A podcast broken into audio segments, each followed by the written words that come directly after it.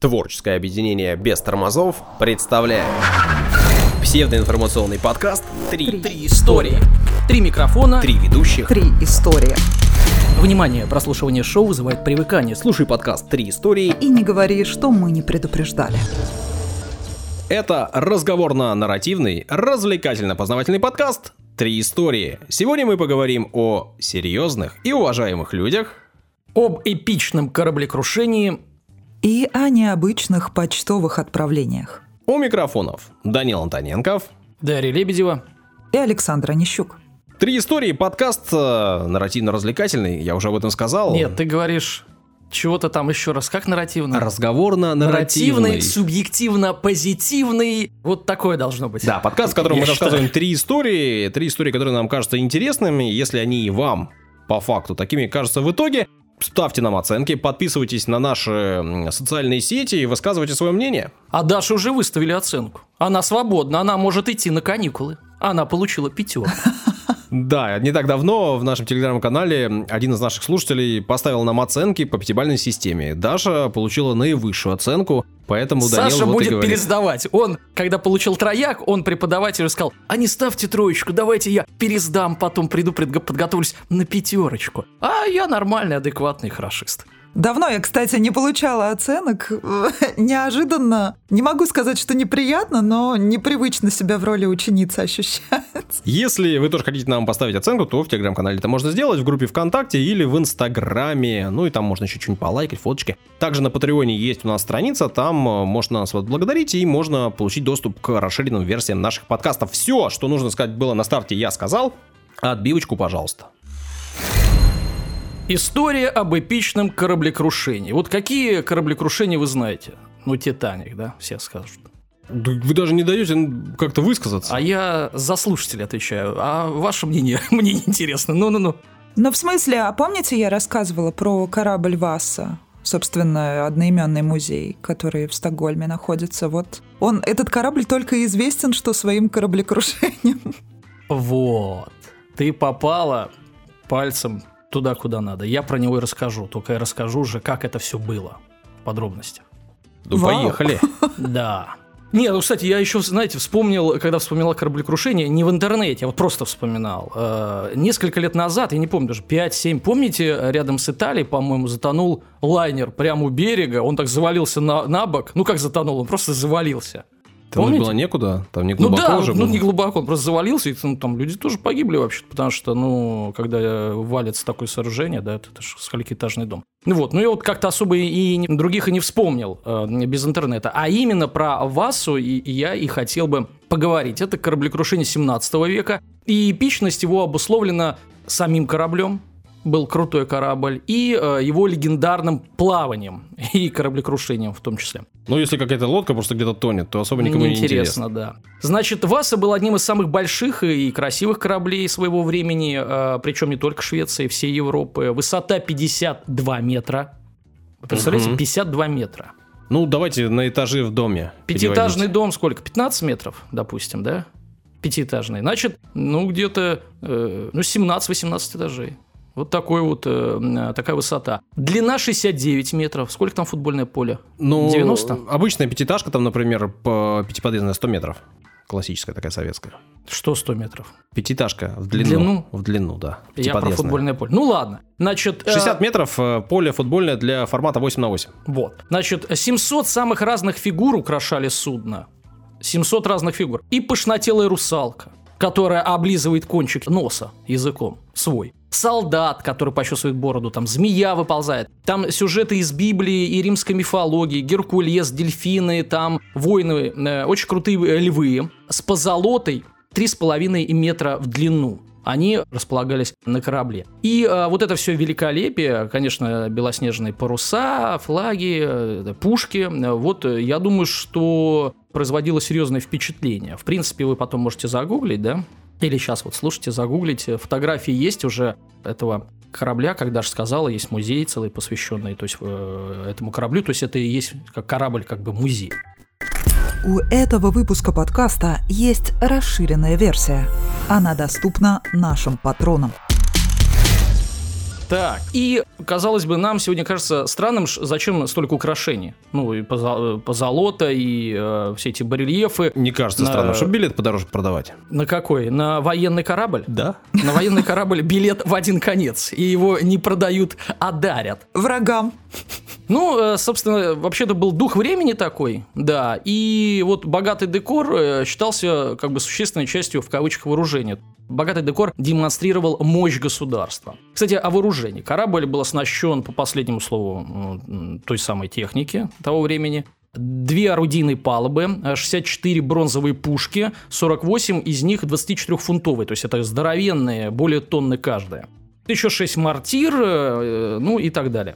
Густав II Адольф назвал корабль в честь своего знаменитого деда, короля Густава Васса, который правил в 16 веке. Но Васса это не имя, а погоняло. Кликуха. Да, погоняло, да. Значит, в переводе означающее «сноп сена». Король собрал э, вот этот Васа воедино разрозненные части Швеции, э, как считалось, вот как колосья собрал, Мгм. да, э, в сноп. Густав Васа перевел Швецию из католичества в протестанство, ввел престолонаследие, до него королей, о боже, выбирали. Что за короли такие, которых выбирают? Вот так вот, да. И э, сделал Стокгольм э, столицей. В наследство от своего отца Густав II Адольф получил э, большой флот, но он уже такой был потрепанный. И в 1615 году Государственный совет отмечает, цитат, «Морской флот, на котором покоится благосостояние страны, за прошедшие годы был почти забыт и поэтому нуждается в обновлении». Конец цитаты. И вот в первые э, годы правления короля э, денежек не было, а вот уже э, в 1620 году экономическая ситуация в стране улучшилась, и король получил возможность пригласить голландских мастеров, которые, ну, на то время, мы знаем еще по временам Петра, считались искусными и лучшими кораблестроителями. Повсюду на верфях закипела работа. 1625 год уже построено 25 новых кораблей, и, соответственно, нужен был крутой флагман, да, Мгм. корабль. Ну, и- Лицо флота. да, и закладывают, собственно, Васу. Надо сказать, что... Получается, они заложили сток сена. Ну да, да. Ну, Посмотрим, как он поплывет. В 17 веке не умели делать расчеты и чертежи для постройки кораблей. Все основывалось на опыте кораблестроителей и э, неких э, таких кратких таблицах. Таблицы эти передавались от отца к сыну, держались в строгом секрете. Еще бы, это же бабки. Ну да. Что ты скажешь, как делать, и все, остался Все без сделают. работы, да. Обычно корабельный мастер предварительно строил уменьшенную модель корабля, но по какой-то причине э, в этот случай не сделал ее. Не сделал по какой-то причине. Да уверенный А был в себе человек. А надо было. На Васе было э, 145 человек команды, 300 солдат. Но э, закрытые помещения существовали только для адмирала и офицеров. Жизнь солдат, матросов проходила тогда на открытых орудийных палубах. Никаких коек, матрасов, просто спали в одежде прямо на палубе. Это модно. Это называется open office. Нет, я знаю, что есть такой э, детские сады Монтессори. И там тоже вот как бы просто на, на- полу можно люди, э, люди, дети, люди-дети, дети людей, э, вот, спят. Матросы получали в год 6 метров ткани на человека, причем эта стоимость учиталась из жалования, и сами себе э, шили одежку. Обычно это была короткая куртка и штаны до колен. Ну, штаны до колен, как вы понимаете, Саша такие, кстати, любит. Летом. А я моряк. Да, да, по, по- по жизни. Да. Какого парень года, с какого парохода и по каким морям ты проплыл моряк. Когда корабль э, подняли, кстати, ну его подняли, это все же поняли, что он затонул, да, когда его подняли. Спойлеры в вашей Э, истории. круг- Да, спойлеры. на- в наз- э, спойлер в названии еще был. На нем э, э, сохранился весь запас продовольствия, вот когда подняли. Благодаря этому стало известно, как питались моряки 17 века. Интересно, что там? Даша, интересно тебе про еду? Конечно, мне про еду всегда интересно. Итак, специально для Даши. Ну, еда тебе не очень понравится. Сухие хлебцы, соленая сушеная рыба, мясо такое же, э, гороховая, фасолевая, либо чечевичная похлебка, мука, сало, масло. Основными методами консервирования, понятно, э, были тогда это соление и копчение. Воду не брали, потому что она протухала. А брали что, Саша? Вино. Пиво! Какое вино? Команда получала горячую пищу раз в сутки, не трехразовое питание. Нет. Ее раздавали в глиняных мисках э, на несколько человек. Ну, на столе адмирала, конечно, стояла оловянная, фаянсовая стеклянная посуда. Могли себе позволить. Команда обходилась деревянными тарелками, ложками. Вот. э, Понятное дело, они пропитывались жиром, потом приобретали неприятный запах. Пища часто была испорчена, хлеб плесневел, масло прогорклое было. Ну а в мясе и рыбе заводились черви. Это я вам такой быт обрисовал романтичный. Вот, знаете, нам Голливуд показывает вот эти там «Хозяин морей» или еще что-то. Очень красиво все, да? Но вот, вот в трюме по-другому все. Значит, за время плавания э, выбывало почти три экипажа, да, есть, есть э, 66%, В что вернешься, уходили? вернешься, да. Э, в вечный отпуск, да. Ну, не от боевых ран, а от болезней. Но, кстати, э, что касается конкретного судна, то на Васе обнаружили большой запас лимонов. То есть... С э, цингой боролись. да, но тогда еще они не знали, просто каким-то опытным путем пока э, пришли. Так что нормально. Побеспокоились об экипаже. Васа был заложен на верфи, которая располагалась на острове Бласейхольмен. Этот э, остров сейчас находится в центре Стокгольма. Руководил работами опытный голландский кораблестроитель Хенрик Хюбертсен, э, к тому времени уже построивший несколько кораблей для Швеции. Постоянных работников на верфи было 300, плюс всякие там э, специально приглашенные э, специалисты, там плотники, пильщики, кузнецы и прочее, прочее, не буду перечислять. Точной даты закладки Васы не сохранилось, но известно, что это произошло весной 1626 года. У нас недавно как раз смута закончилась, да? Ну, чтобы понимали, что там э, на Руси творилось. В августе 1628 он уже отправился в свое э, первое плавание. То есть, получается, два года. Быстро. Очень быстро, да. Значит, перед отплытием адмирал по правилам того времени провел испытание корабля на устойчивость. А Знаете, как это происходило? Значит, 30 матросов э, перебегали от одного борта до другого и обратно одновременно. Ну, чтобы понимать, как он раскачивается, да? После третьей такой пробежки адмирал э, прекратил испытание, потому что корабль раскачался так, что мог перевернуться прямо у причала. Саш, ты бы хотел такую работу? Бегать туда-сюда, корабль раскачивать, Без проверять? Саш, без мяча. В коротеньких штанишках. Типа, не раскачивайте лодку, да? Ну вот, э, тогда и не знали этой фразы, раскачивали. Единственное, что произнес тогда адмирал, эх, если бы только его величество был дома. Э, В тот момент, когда э, Васа отплывал, он был в Европе, ну, там, по делам каким-то. А мы выйдем в море, если бог и ветер того захотят, написал адмирал. И это не шутка, потому что корабли были маломаневренными, э, и менять э, паруса в узких проходах между островами на выходе из гавани, то есть это же не море само, да, а как бы в пределах города, было почти невозможно. Поэтому корабли э, часто стояли на якоре, ожидая попутного ветра. Короткий путь от Стокгольма до открытого моря, ну то есть выход, да, в море, несколько километров, и мог занять месяц. Ну, потому что ветра не было, еле вот шел там, там по, по, по метру, как говорится. Ты это... Бурлаки. Ну, тогда, видимо, не знали. Барлаки только у нас, видимо, да. Только Значит, на Волге. а, Ну или там, не знаю, весла, нет, ничего ну не вот работало. нет. Говорю, Никуда не как спешили есть. люди, в Да общем. зачем? Зачем? Ну, Куда можно спешить? постоять, подождать. Свой последний путь не каждый спешил отправиться. Если попутный ветер, то неделя. В общем, долго. Поскольку выход в открытое море такого э, корабля, как Васа, э, мог занять еще больше времени, да, 2-3 месяца, то солдаты должны были идти по берегу пешком, а сесть на корабль, э, на корабль уже на выходе. Ну а что еду там есть и ну все да, остальное? да. Значит, э, команде, естественно, разрешили э, три месяца взять э, жен и детей. Ну, чтобы не скучать. Хотя вот с этим бы я поспорил. Ну, видимо, не все взяли, не все. Кто поопытнее не брал.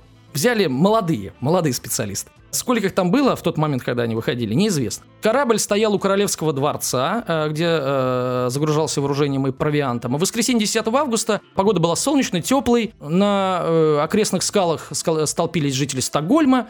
Ну, такое зрелище, такой красавец, да, такой высокий, самый огромный, да, корабль получается. Я думаю, что высота, стране. может, это с мачты, наверное. С мачты, конечно. считалось. А, а палуба, я ну, не указал, но есть информация, 20 метров. Ну, палуба, 20 метров, это все равно, да, там семиэтажный дом. Да, не, ну понятно, что над водой-то он не так э, вздымался. Часть его Вот. под водой была. Даже были послы. Мгм. Да, ну, то есть события. Серьезно. Конечно. Первые 600 метров Васа прошел с помощью якоря. Что это значит? Значит, на шлюпке отвозили якорь, бросали его, а потом э, подтягивали принцип лебедки, короче. Сделали это два раза. А, вот, а затем были подняты 4 паруса из 10. А, ну зачем на полный ход, как говорится. А, Медленно и величественно двигался этот огромный корабль, э, но плыл неуверенно. После очередного залпа пушек, ну, видимо, для красоты, смотрите, мы плывем, скорее всего, холостыми, дым рассеялся, э, а на глазах изумленных зрителей Васа пошел ко дну. Так сразу? Да. Ну, эпично пошел. Выстрелил и пошел. Члены экипажа, женщины, дети пытались спастись вплавь. Часть э, уцепилась за верхушки мачт, э, которые торчали э, на месте гибели корабля. Ну, мы знаем, да, что 52 метра он э, в высоту, а там была глубина 30 метров. Ну, то есть так тоже затонуло условно, так же, как и вышел примерно. Людей э, сняли сопровождающие э, фрегаты и лодки, но все-таки, конечно, э, когда корабль тонет и столько народу, все равно есть погибшие. К сожалению. Да, к сожалению. видимо. Точно их неизвестно количество, 30-50 человек. Известно, что в период раскопок, э, а, Саша, на корабле, даже затонувшем, тоже называются раскопки. Да я думал как-то иначе. Разводки? да, нет, раскоп. Значит, были найдены примерно 17 скелетов, три из них женщины и один ребенок. Ну, это говорит о той же версии, да? Ну, не версия, это уже там документально... э, Подтверждено, что там были семьи. дети, да, да, да, и, э, и женщины. Корабль прошел в общей сложности 1300 метров, пробовал в самостоятельном плавании не более получаса. Ну, Вот. быстро построили. Да, быстро еще быстрее жизнь свою. затопили. Вот как описал Государственный совет про- э, произошедшее в письме королю. Цитата. Когда корабль вышел в открытую бухту у Тегель-Викина, паруса наполнились более сильным ветром, и вскоре корабль начал крениться на подветренную сторону, но выпрямился немного и дошел до Бекхольмена, где повалился на борт, вода хлынула через пушечные порты, и он медленно пошел на дно с поднятыми парусами, флагами и всем прочим. Конец цитаты. Значит, адмирал, который в это время, э, в момент э, кораблекрушения, проверял э, крепление пушек, писал, пока я поднимался с нижней палубы, вода поднялась настолько высоко, что трап оторвался. И только с большими трудностями я выбрался оттуда. Конец цитаты. Назначенный для определения виновных Королевский суд Мгм. начал заседать в Королевском дворце уже на следующий день после катастрофы. В первую очередь вопросы были капитану Сефрингу Хансену. И сейчас минутка аудиоспектакля. Команда была пьяна. Капитан под присягу утверждает, корабль отплыл в воскресенье, многие были на причастии, и перед Всевышним клянусь, что никто на борту не был пьян. Пушки были плохо закреплены. Вы можете разрубить меня на тысячи кусков, если пушки не были закреплены, отвечал Хансен. Кстати, адмирал это тоже подтвердил. Взяли мало балласта? Весь балласт был на борту, больше взять нельзя было э, ничего, не было места. Собственно, вот такие вопросы капитану э, документально отображены. Надо сказать, что Королевский суд э, никого не признал виновным. Когда спустя э, уже три столетия корабль подняли на поверхность, все пушки, точнее лафеты от пушек стояли на своих местах, так что говорить о том, что они были закреплены, там ездили туда-сюда, раскачивались, нельзя было. Так что снято справедливое э, вот это обвинение. Балласта тоже проверили, ну, места Нормально было Не балласта. было места взять его больше. Ну и кто же виноват? Прежде всего сам король Густав II Адольф. Ну как? Ну он спешил с постройкой, самолично утвердил размеры судна. Оно задумалось как однопалубное, но король сказал, хочу э, двупалубную. Мгм. Вот. С максимальным количеством пушек. Ну, это тот случай, когда э, не специалист лезет э, в работу как бы специалист, потому что он король. Получается, Ваза был единственным кораблем с двумя рядами орудийных портов. Виновным можно считать э, адмирала Флеминга. Ему уже на берегу стало понятно, что корабль так себе. Ну, с устойчивостью у него так себе. Но он э, как бы не решился такой праздник и такую ответственность взять на себя и сказать, все, расходимся. Надо доделывать. Кстати, король же, да, находился в это время в Европе. Мгм. Значит, вина лежит и на кораблестроителях, понятное дело. Дело в том, что во время постройки умер Хенрик э, Хюбертсон, в этом он, конечно, виноват, да, и закончил корабль уже другой мастер, Хейн Якобсон, в соответствии с теми размерами, которые утвердил король. И, наконец, согласно современной теории, первое плавание должно было проходить с закрытыми орудийными люками. Вот. Итог. Дело закрыли, э, виновных не нашли, либо их было столько много, либо они были такие уважаемые, что как бы, что их э, обвинять. Сразу после катастрофы надо сказать, что э, корабль пытались поднять, ну, хотя бы дорогостоящие бронзовые пушки. Такое дело, 64 пушки. Все попытки окончились неудачей, но когда только к концу э, 17 века был изобретен водолазный колокол, удалось извлечь 50 пушек. Ну, это была титаническая работа. Представляете, э, через орудийные люки их э, вытаскивать, ну, как-то крепить, вытаскивать это, в, в темноте, в холоде. Колокол-то был изобретен водолазный, но даже сейчас при оценке э, на нам специалистов, что у, у- водолаза э, с новым оборудованием там э, на работу ушел бы целый день.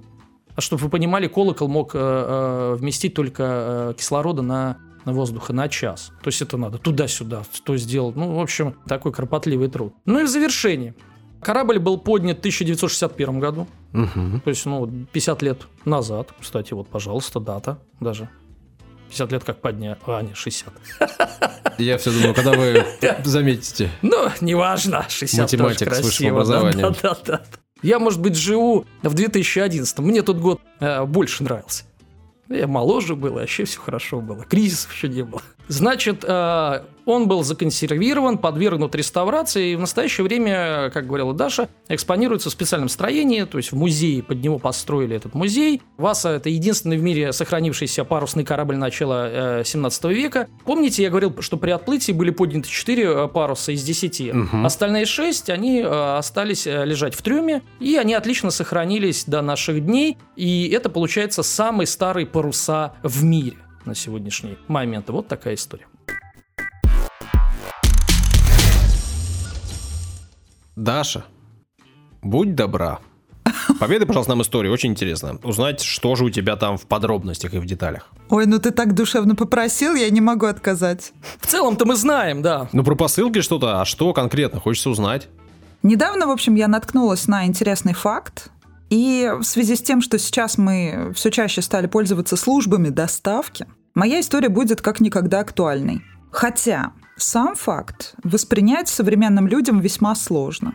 1 января 1913 года в Соединенных Штатах Америки официально начала свою деятельность единая почтовая служба. Угу. То есть до этого доставками занимались частные фирмы, и у них был ограниченный вообще спектр услуг. Но после того, как появилась вот эта единая служба, американцы получили возможность пересылать все, что угодно. Все, что угодно. Все, что угодно, Карл. Короче говоря, некоторые люди стали отправлять по почте своих детей. Детей. Это удивительно. А Да, бандеролью это или правда. посылкой? Или контейнерной перевозкой? Заказным письмом. Контейнерная перевозка – это Квилли Вонка. Этим трансагентства занимаются. Вообще новые правила, на самом деле, значительно повлияли на изменения в американской экономике, потому что раньше лимит посылки был всего 2 килограмма. А теперь, благодаря тому, что его увеличили до... Ну вот я несколько нашла вариантов в разных статьях, разные цифры, но 5 килограмм уже теперь можно было точно. И люди стали совершать покупки даже по почте. Естественно, это привело в том числе и к расширению вообще продаж, к появлению каталогов, э, росту потребления, вообще развитию рынка. Поэтому действительно это важный момент в истории США. Но, как обычно, у медали есть две стороны, да. И этим воспользовались люди, чтобы сэкономить деньги на билет и вообще упростить себе жизнь. Изначально, конечно же, когда дело касалось отправления живности, подразумевалось, что это сельские жители будут отправлять э, свою живность, да, всяких там уток, кур и так далее. Ну, 5 килограмм даже утка не влезет особо. Большая утка хорошая, уж побольше пяти весит. Живая-то. Саша Ну знаток. вот я нашла несколько вариантов, да. Есть э, один вариант, где написано, что примерно около 20 килограммов, а Мгм. в большей части статей написано 5. Поэтому, ну, мне тоже кажется, что, скорее всего, имеется в виду цифра побольше. Но я не могу утверждать, потому что оригинал документа этого я не читала. Мгм, Ну, ладно. Да. В январе 1913 года супружеская пара, Бигл, фамилия их, отправила посылку. В общем, обошлась она им в 15 центов, была застрахована на 50 долларов, и этим ценным грузом оказался маленький сын. Они решили, что к бабушке... 50 баксов. Вот он и узнал, сколько он стоит в таком возрасте. Полезный опыт. Да. Вот-вот, да, цинично, да? Такая история циничная. Познал жизнь. Отправили его, как вы думаете, куда? К бабушке. в- На дачу. На дачу на ферму. Понимаете? К бабушке. И это было законно, потому что никаких оговорок, ограничений не было в законодательстве. По весу он не превышал ту установленную норму. Новорожденный, что ли? Да, ну, явно не 5 было. Нет-нет, они, правда, новорожденных детей отправляли тоже. Ну, понятное дело, уже те, которые, видимо, оторвались от груди, но тем не менее это такое. Короче говоря, этот случай описывался в газете «Нью-Йорк Таймс», Мгм. то есть все об этом знали. И даже был описан э, маршрут и условия, в которых доставлялся этот ребенок. Значит, что писали? Мальчик хорошо обернут, и готов к пересылке. Мистер Лайт, то есть почтальон, благополучно доставил мальчика по адресу, указанному на карточке, к бабушке миссис Луис Бигл. Но это, естественно, не единственный пример. А, а кормил почтальон тоже грудью или что там? Как, как это осуществлялось -то? Или он просыпается, этот мальчуган в контейнере, значит, э, железного вагона, а там э, друг другу тоже пересылали всякие соленья, колбаски, такую там курочку, яички. Это все, что нашел и съел. Как это происходило? Долго он Слушайте, ехал? у меня нет информации Нету. о возрасте ребенка, вы mm. понимаете? Поэтому о чем можно говорить? Но он упакован был мы слышим. А вот дальше уже с возрастом, да, что подтверждает, что ребенка точно не мог весить 5 килограммов, да. Это по поводу статей. Вот что вы публикуете в интернете? Вот я все подвергаю сомнению всегда. Но найдите оригинал документа. Но если не нашли, то тогда хотя бы опишите. Они, главное, с такой точностью пишут. Кто-то 5, кто-то 22 с половиной. И я думаю, ну, как-то очень, по-моему, большая разница. Ну, в общем, ладно. Мы все подвергаем сомнению. И все озвучиваем. Ну, так лучше так, чем иначе. Конечно. Так вот, 19 февраля 1914 года уже пятилетняя девочка Шарлотта Мэй была отправлена по почте также к бабушке, которая жила за 73 мили. Угу. И самое смешное, ее отправили по куриному тарифу. Она обошлась родителям в 53 цента.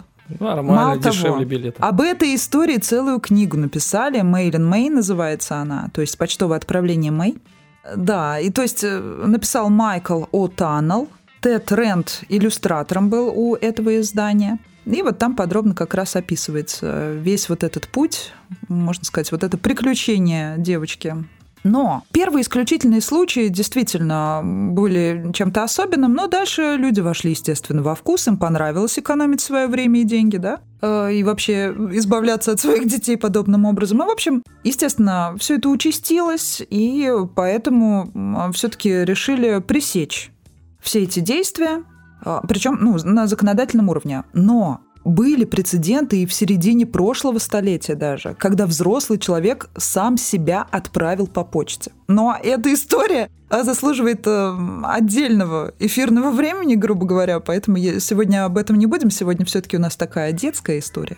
Вообще надо сказать, что к детям раньше относились проще и меньше заботились об их физическом здоровье.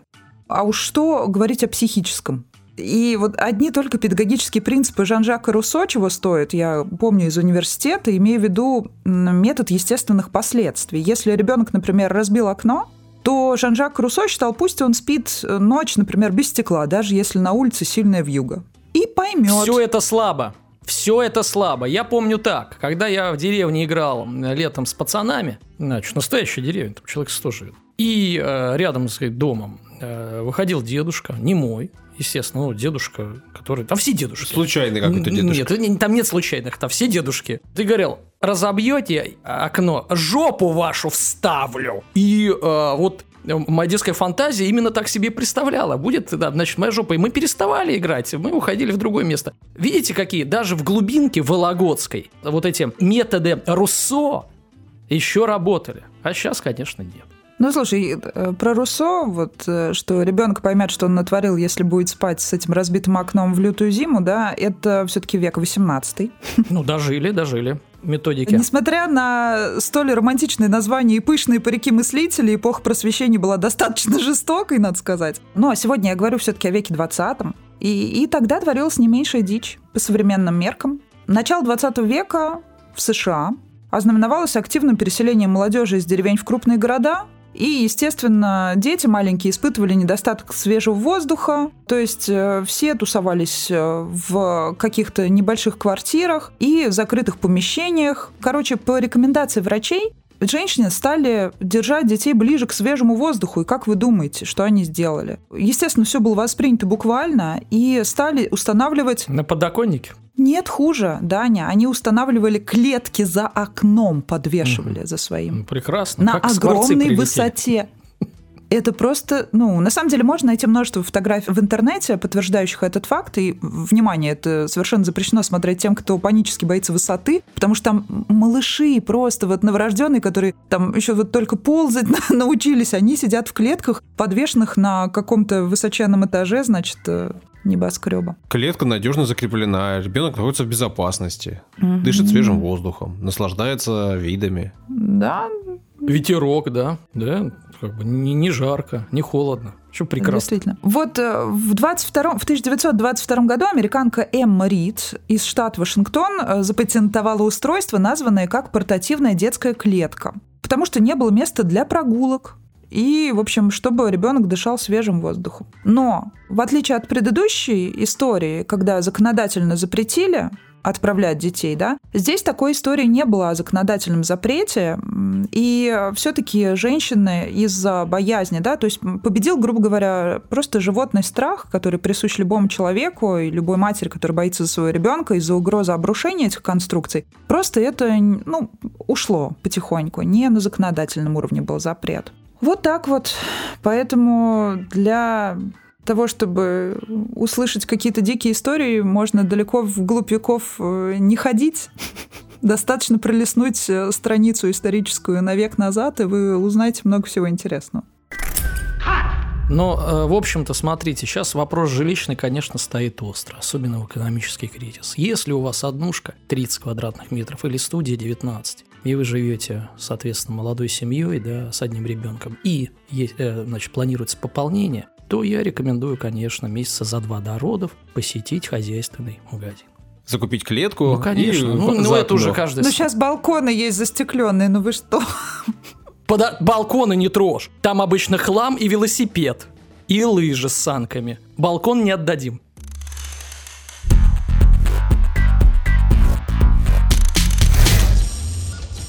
У меня тоже для вас есть история. Ах, еще ж ты же рассказываешь, я уже забыл, я уже собрался. Мы готовы. Ну ладно.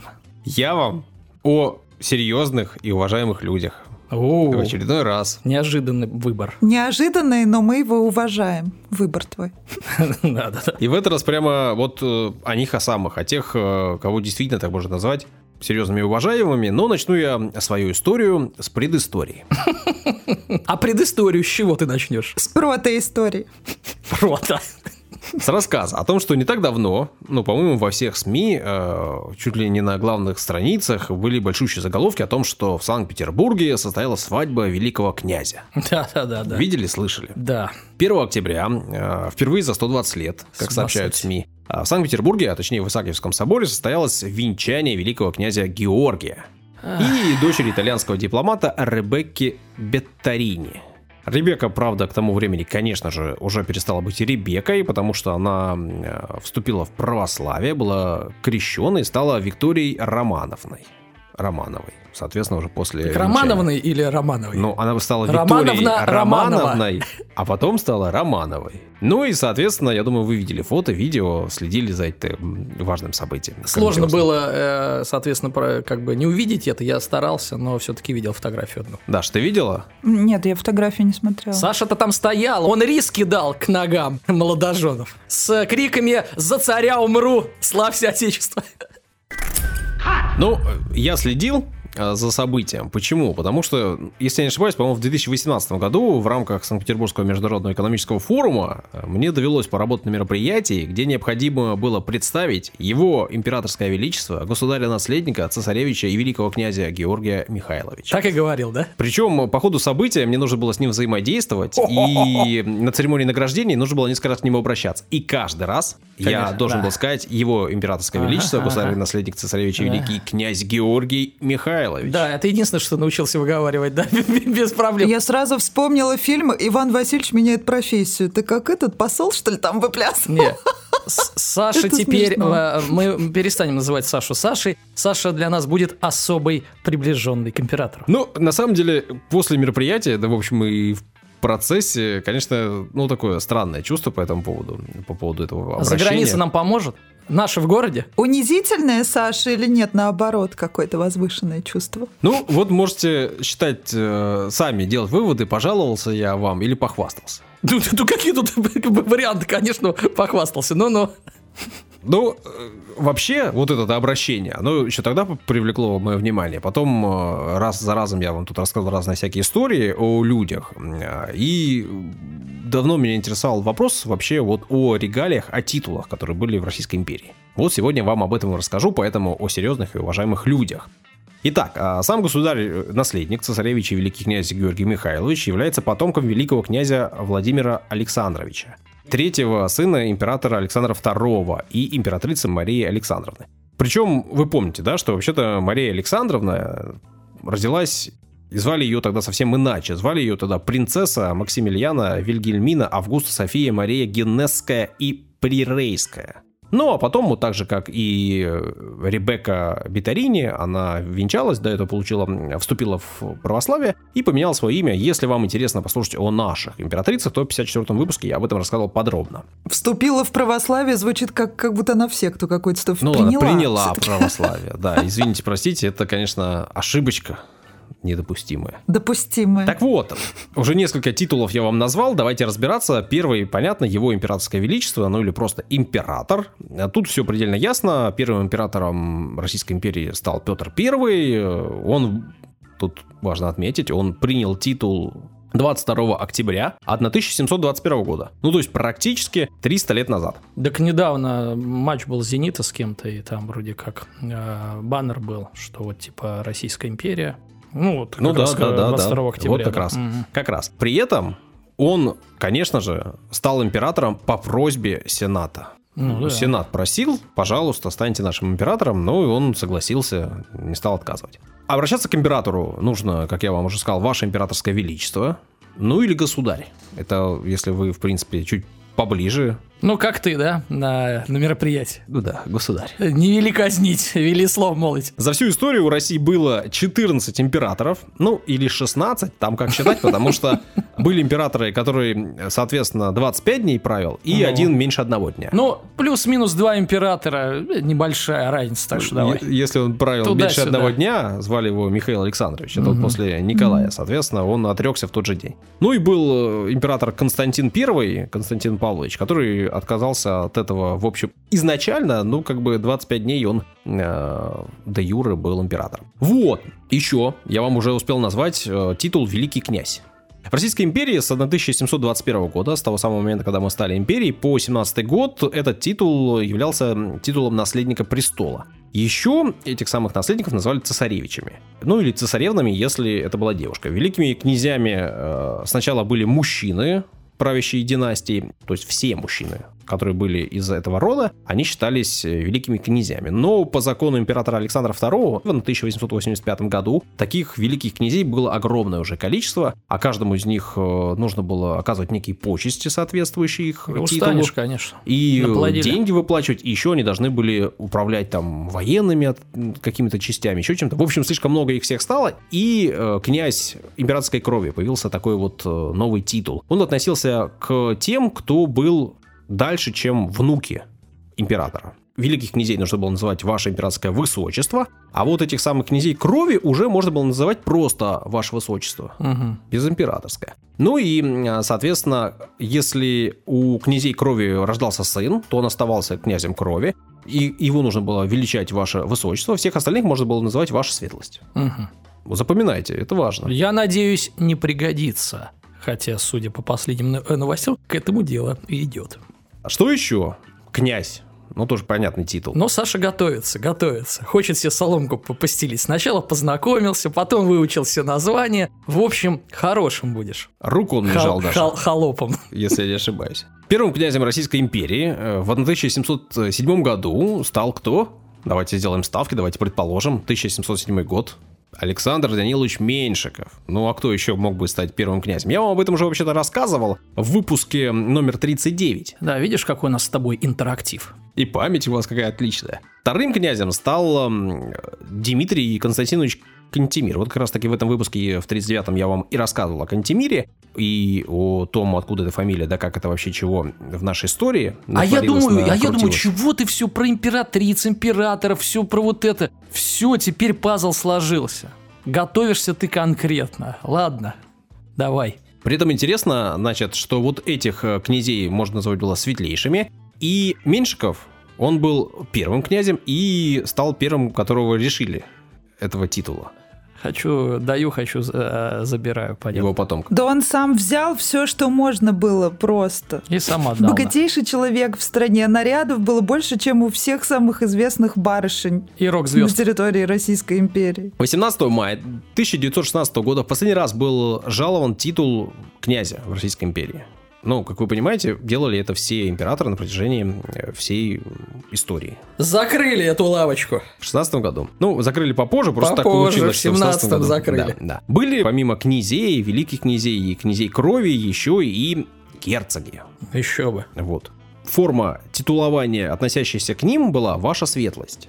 Вот. Правда, э, единственным возведенным в герцогский титул в Российской империи был как раз-таки тот самый Меньшиков. Сделал этот Петр, как я и сказал, потом в определенный момент э, его уже 9 сентября 1727 года лишили всех титулов, а потом вернули его сыну, его наследникам, но только княжеский титул, а герцогский не вернули. Ну, так вот получилось. Соответственно, стать герцогом вообще в империи, в российской, можно было только по праву рождения. Так, например, э, Петр III и его сын император Павел I были владетельными герцогами, а также некоторые супруги членов Дома Романовых носили с рождения, помимо титула принцессы, еще и титул герцогинь.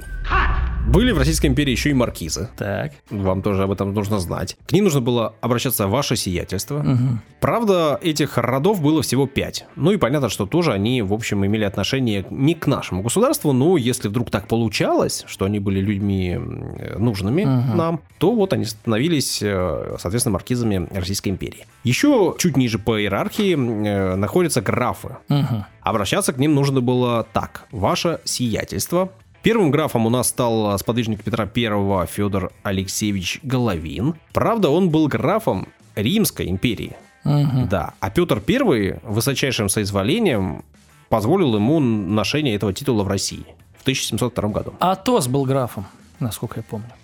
Именно э, так, вы правы, в Европе вообще-то графы появились, конечно же. Одним из э, первых и, возможно, первым получившим этот титул э, в Российской империи был Борис Петрович Шереметьев. Случилось это по разным данным то ли в шестом году, в 706, то ли в 710 году. Есть разные исследования по этому поводу, не буду вдаваться в подробности, знайте, что так. А вот последним графский титул получил Александр Николаевич Искандер, младший сын великого князя Николая Константиновича и Надежды Александровны Дрейер.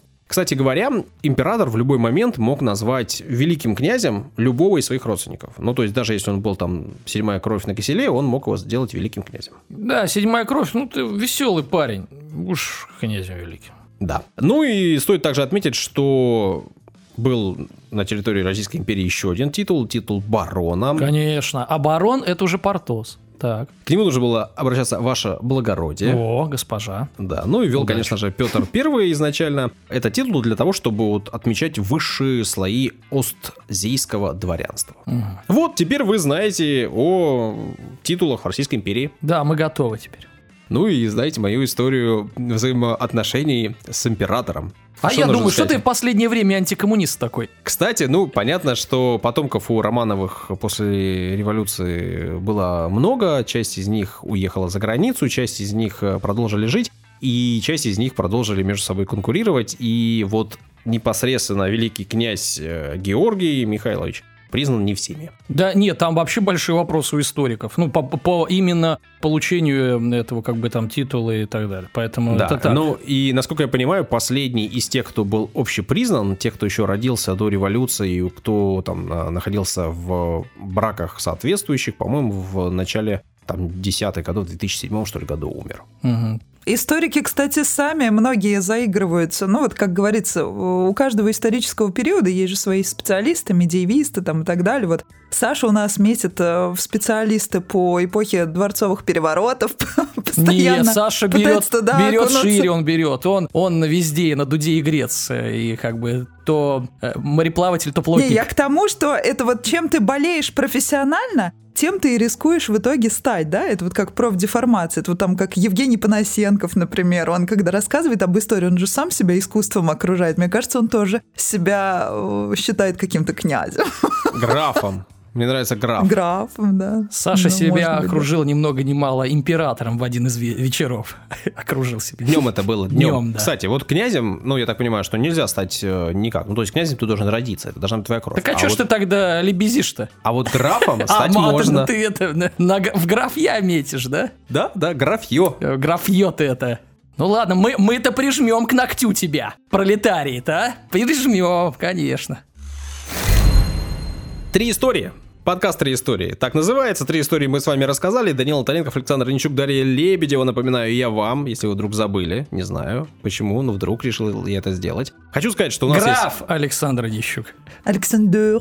есть Инстаграм, ВКонтакте, Телеграм. Там есть у нас странички, там можно нас найти, там можно высказать свое мнение, там можно нас поддержать каким-нибудь комментарием. Комментарии можно оставлять на любых площадках, где вы слушаете подкасты, там же можно ставить оценки. Все это важно. Если вы слушаете нас на Apple, например, то Да. ставьте там оценку, там у нас оценочка. Оставьте, пожалуйста, Александру светлейший комментарий.